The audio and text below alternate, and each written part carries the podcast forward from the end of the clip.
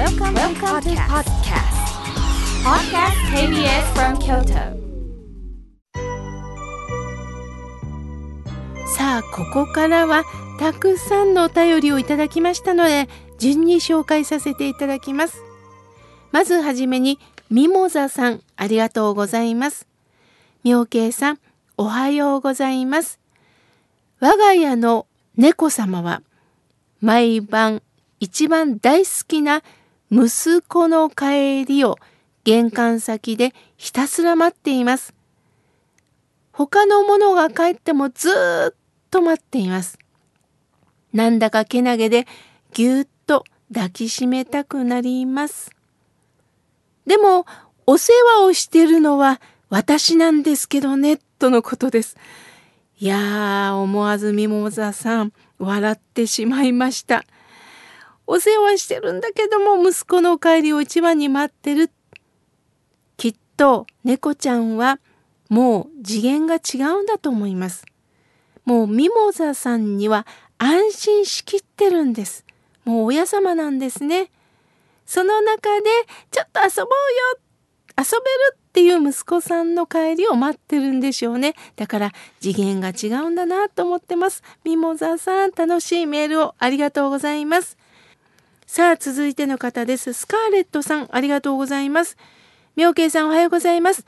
土曜日の朝家庭菜園のお世話をしながら妙慶山の優しい言葉をいただいております。ああ、いいですね。妙慶山なんて言っていただくとありがとうございます。自殺予防デーでもある放送の中で死にたいと訴えている学生にあなたをいつも支えてる足の裏に聞いてみてはどうかねと問いかけた高左明さんの言葉が心に響きました。そして足の裏の声が聞こえるまで歩くことにしましたと自殺を思いとどまった学生の手紙にも胸を打たれました。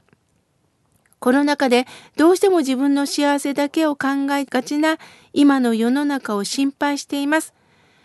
優しい言葉で支え合う、励まし合う。これはまず私から始めてみようと思います。スカーレットさん、深い深いメッセージを本当にありがとうございます。家庭さんへのお世話をしながらラジオを聴いてくださってるいろんな山の景色、風の香り、いろんな土の香りをいただきながらスカーレットさんは生きておられるんですね。その中、こうしてラジオを聴きながらその感想をこうしてまた私たちに届けてくださること本当に嬉しいです。なんか気持ちが通じ合うって嬉しいですよね。今はどんなものが育てられてるんですか？また教えてください。さあ、続いての方です。はじめまして。今朝、妙慶さんの法話をテレビで聞き、河村妙慶と検索しているうちに、このラジオに行き着きました。毎週聞けるんですね。すっごく嬉しいです。心に染みます。ありがとうございます。千葉県よりようこさん、はじめましてようこそ訪ねてくれました。これ今の時代なんですよね。ネットで検索をして、このラジオをしていただくということ、本当にご縁に感じます。これからもよろしくお願いいたします。さあ、続いての方です。えー、マサージンさん、ありがとうございます。妙慶さん、10円で父の足の裏を踏んだ日々、思い出します。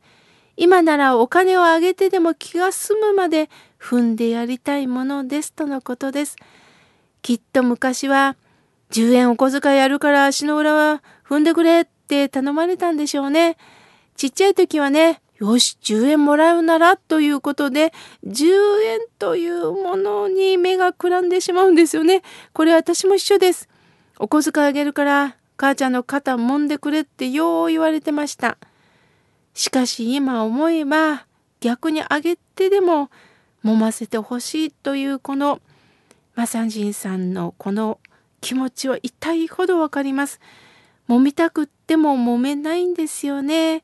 あの時もっと揉んであげたらよかったと思うんですよね。でもこの気持ちを毎日抱きながら母だけではない父だけでもない周りの人に慈愛の気持ちで接していきましょう。そして目の前の人に慈悲の心で接してほしいなと思います。ありがとうございます。さあ続いての方です。妙慶さん明日元気になれ。どこで買えるんでしょうかとのことですありがとうございますえー、今でしたらもちろん全国の書店にはあるんですが、えー、もう数冊というかもう本当に若干しかないと聞いております。今でしたら東大賀の前に宝蔵館という書店があるんですがそこにサイン本を置かせていただいております。京都の、えー、下京区にある東恩賀寺の前に宝蔵館という書店があるのでそこで私の明日元気になれサインも置かせてもらっておりますのでね是非訪ねてみてください。さあ続いての方です。はじめまして彦根のトマト屋さんです。妙慶さん虹の色はいくつあるかご存知でしょうか？とのことです。虹をじっくり見たことありますか？僕は9色あると思います。赤の外に紅色が見える。緑と黄色の間に黄緑が見えます。ああ、なるほどですね。その間、間の色があるということですよね。もちろん赤、緑、黄色っていうのはあるんですけど、その間の中にこうグラデーションのように色が移り変わるようなそんな色がたくさんあるんですよね。いやートマト屋さん鋭い感性をお持ちです。もしも今度虹が見えた時にはそれをじっくりと間間の色を楽しみたいなと思います。貴重なことを教えていただきましてありがとうございます。さあ、続いての方です。ラジオネーム HI さん、ありがとうございます。妙慶さん、いつもいつも毎週拝聴しております。この度、悲しい事件が起きました。バスの中で子供さんが亡くなったということ。きっとバスの中でパパママと叫んでいたに違います。辛いです。私も本当にこの事件を聞いた時にもう胸が痛くてたまりません。何度もこの事故は本当に起こってるんですよね。なかなか教訓にできないということはうちに限って大丈夫というのがあったんでしょうかね。改めて仕事をするということは本当に緊張感を持っていないといけないんだなと思いました。ましては人の命を預かるというお仕事はもう倍以上の緊張感を持たないといけないんですよね。一人一人尊い命を生きてるそれを預からせていただいてるという気持ちを持たないといけないんだなと思っております。今お身内の方がどんな思いでおられるかまた亡くなられたご本人がどれほど不安の中で苦しい中亡くなられたのかこの痛みは決して忘れてはいけないと思っております。HI さん、共に念じていきましょう。さあ、続いての方です。市川市より哲郎さん、ありがとうございます。妙慶さん、テレビ寺小屋を拝見しました。本当にお話を聞きながら元気になりましたとのことです。そう言っていただいて本当にありがとうございます。さあ、続いての方です。青空さん、ありがとうございます。妙慶さん、番組スタッフの皆さん、おはようございます。妙慶さんのお話は、数珠のようにつながってるんだなぁと、本当に聞かせていただいております。私は嫌がらせを受けていて本当に辛いです。でも新たにスタートしたい。そういう気持ちでおりますとのことです。そうですか。いじめを受けるということで心に傷が残りますよね。なんでこんなことをするのか、なんで一方的に一人を攻撃してしまうのか、なんでそういう気持ちにしかなれないのか、悲しいです。どうかどうか、これをどう青空さんが受け止めるのか、そしてどんな形でこういうことは絶対あってはいけないということをメッセージを送れるのか、本当にこう方法をね考えていきたいと思います。ある時には気丈な態度で強く言うそれを分かってくれる人に相談するということも必要だと思いますのでまたお便りください。さあ続いての方です。彦根のとも子さんありがとうございます。妙慶さん元気な声を朝から聞けて本当に嬉しいです。またリスナーさんのうまい話、笑顔をもらっています。今日は妙慶さんに聞いてもらいたくってメールをしました。実は肺に数箇所の転移があるということで私は今の薬が効くのか死ぬのかするとお葬式をどうしたらいいのか今考えています。やりたいこともたくさんあります。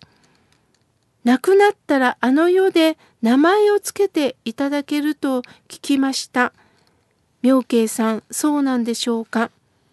死ぬまで別れるまでとても怖いです。亡くなったとつけていただく名前のことを教えてくださいとのことです。正式には法名と言います。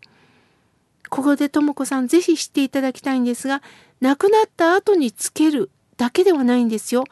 法名というのは本当は生きてる時にいただく仏様仏弟子のお名前なんです。